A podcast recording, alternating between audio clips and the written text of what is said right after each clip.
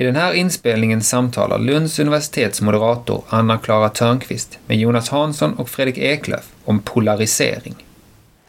Så, eh, lite förvirrad moderator som ska skärpa sig nu, men varmt välkomna ni som sitter här till vår programpunkt här som handlar om det väldigt spännande ämnet polarisering och det idéhistoriska perspektiv på ett samtida fenomen. Jag känner redan när man säger polarisering 2022 så känns det väldigt hett.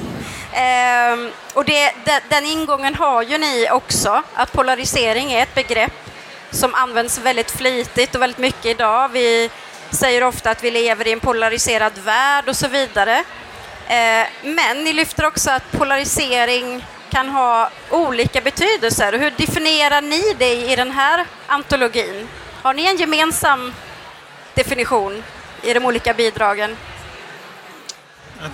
Tanken är att istället för att eh, utgå från en tydlig definition av polarisering så ska vi vara öppna, vill, vill öppna för att polarisering kan betyda andra saker än de som kanske är de vanliga inom eh, den statsvetenskapliga forskningen. Till exempel, som har ett ganska snävt polariseringsbegrepp som har eh, poänger för vetenskapen, det vill säga att det ska vara mätbart, mycket kopplat till partipolitiken i demokratiska system.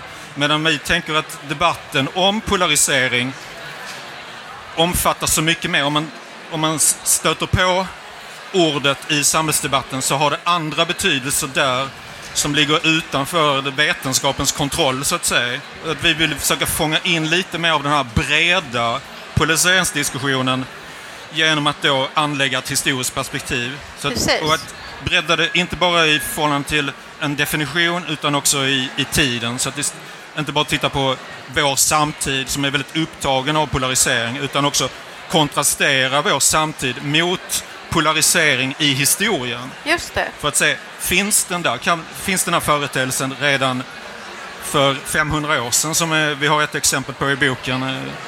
Ja, det finns många exempel. Så att ni, Fredrik och Jonas, ni är ju redaktörer, men det är en antologi så det finns många bidrag. Det finns till exempel eh, det finns olika isär, till exempel om polarisering i religionsstrider, sexualkategoriseringar, Eh, distinktioner mellan kontinental och analytisk eh, polemik och så vidare, eh, för att ta några exempel. Och vi ska alldeles strax gå in på era respektive bidrag en liten stund och fördjupa oss, men finns det något gemensamt mer att säga? Har ni upptäckt något gemensamt i de här bidragen? Alltså det man kan säga, en sak som vi såg och som var en anledning till initiativet var att vi såg polariseringen i debatten idag och bland jag såg Jordan B. Peterson hade någon eh, skrivning om feminister. Och jag har jobbat med ledarutveckling och jämställdhet i många år. Tänkte, men jag känner ingen feminist som är feminist på det sätt som Jordan B. Peterson beskriver dem. Nej. Så det är jättelätt att vara emot dem och tycka att det där är helt fel om man gör den beskrivningen. Men så upptäckte jag samtidigt på våra högre seminarier att våra studieobjekt de gör ofta liknande grepp om sina meningsmotståndare eller sina vetenskapliga företrädare eller samtiden. Alltså, så man kan säga att en gemensam tråd är svartmålning. Just alltså det. olika sätt som man svartmålar en motpart för att framhäva sitt eget eller sig själv. Eller... Precis, hur man uppnår den här polariseringen helt enkelt. Alltså polariseringens mekanismer kanske. Ja. Och då kommer vi ju in på ditt eget bidrag också. Ja. Eh, svartmålning i det godas tjänst. Ja, precis. Det bidraget sticker ut lite för att det är inte en polarisering i negativ mening kan man Nej. säga. Precis, för jag får bara säga, för det är så roligt, för undertiteln där, huvudtiteln är svartmålning i det godas tjänst och sen är det polariseringen polarisering i skapandet av Albert Schweitzer som världens finaste människa. Ja. Och då blir jag så var han det?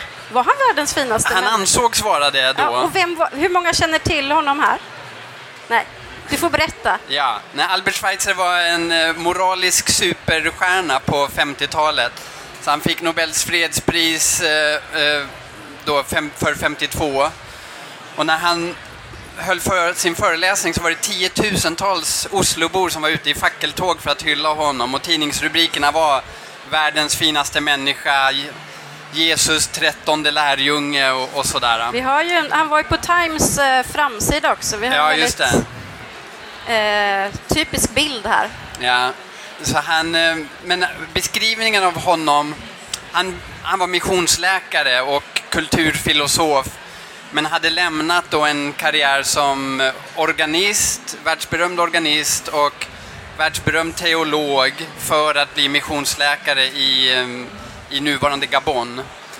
Eh, och det är en sån här kontrastering, man kontrasterar hans offer då blir det.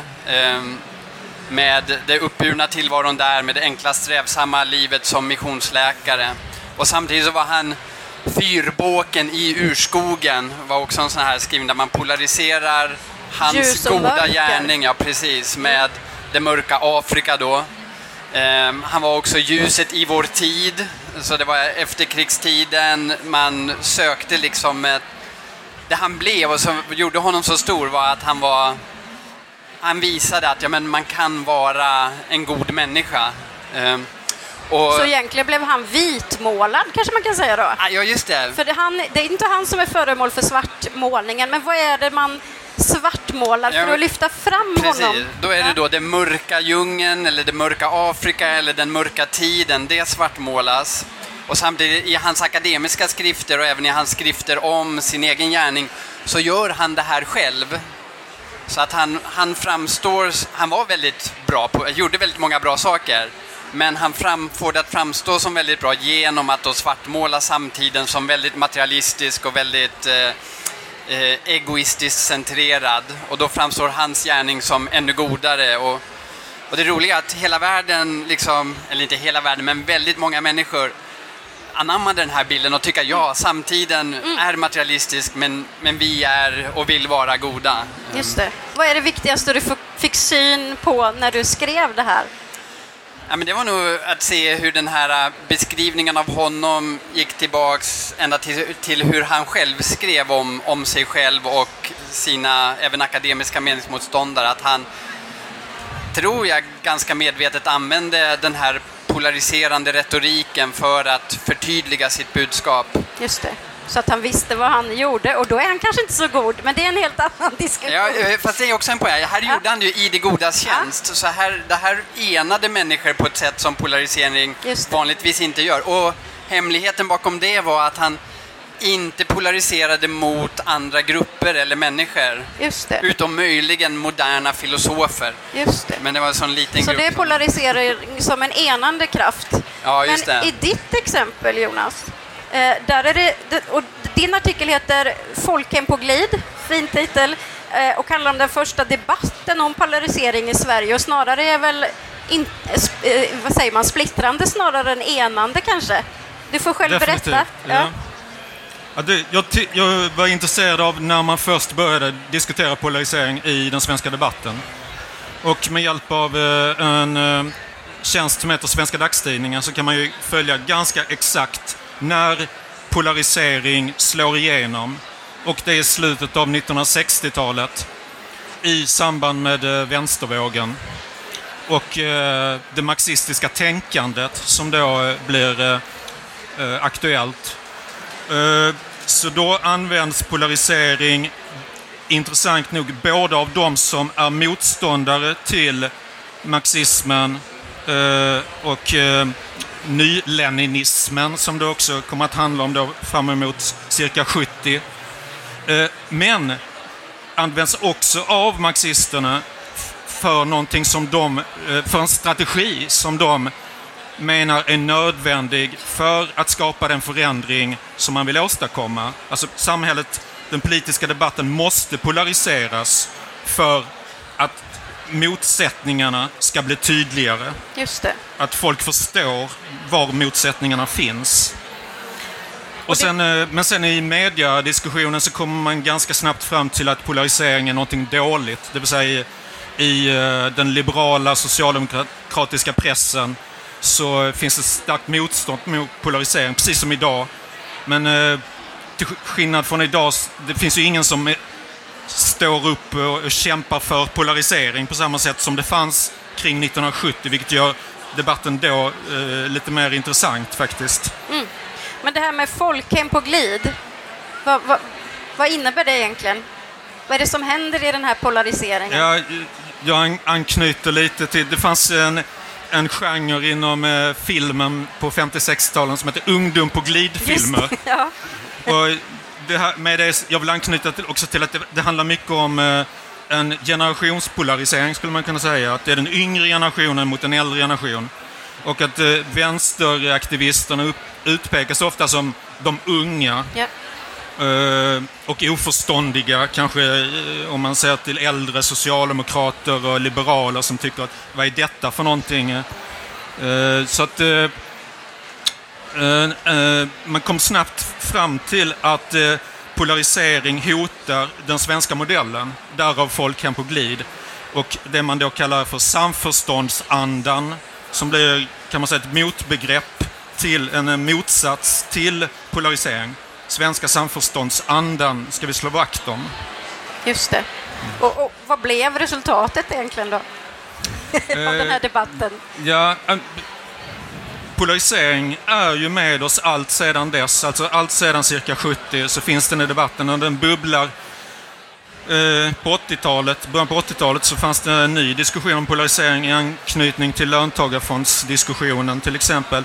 Sen så har den eh, legat, alltså polariseringsbegreppet har mer hamnat i bakgrunden under 90-talet och sen återkommit nu starkare än någonsin mm. i samband med eh, högerpopulismens frammarsch och eh, Trumps presidentperiod. Precis. Jag tänker, är, polarisering, polarisering... I den vågen så var det vissa som lyfte det som positivt. Men hur ser ni på det? Är det ett tveget fenomen eller är det enbart dåligt? Eller när, när är polarisering farligt och när är det bra? Alltså tittar man i boken så finns det exempel på både, både och. Alltså ett exempel handlar om där det hade behövts en tydligare polarisering mellan begreppen konkurrens och samverkan. Så hade inte Nya Karolinska sjukhuset blivit så dyrt som det blev. Ah. Ehm, och, så det kan ju vara både och. Sen är det ju så att vad vi har sett är att det används ofta som en anklagelse. Ja. Ehm, att det är någon som polariserar och försöker att splittra någonting där man har varit enad. Och så var det så är det nu, så som Jonas beskrev, och även liksom i religionskrigernas Frankrike så, så var det att liksom protestanterna ehm, eh, hotade liksom endräkten i samhället och där monarkin var det yttersta, alltså monarkin och religionen då var det yttersta uttrycket för enigheten och samhör, samhörigheten och harmonin. Så att det har ju använts som ett negativt begrepp.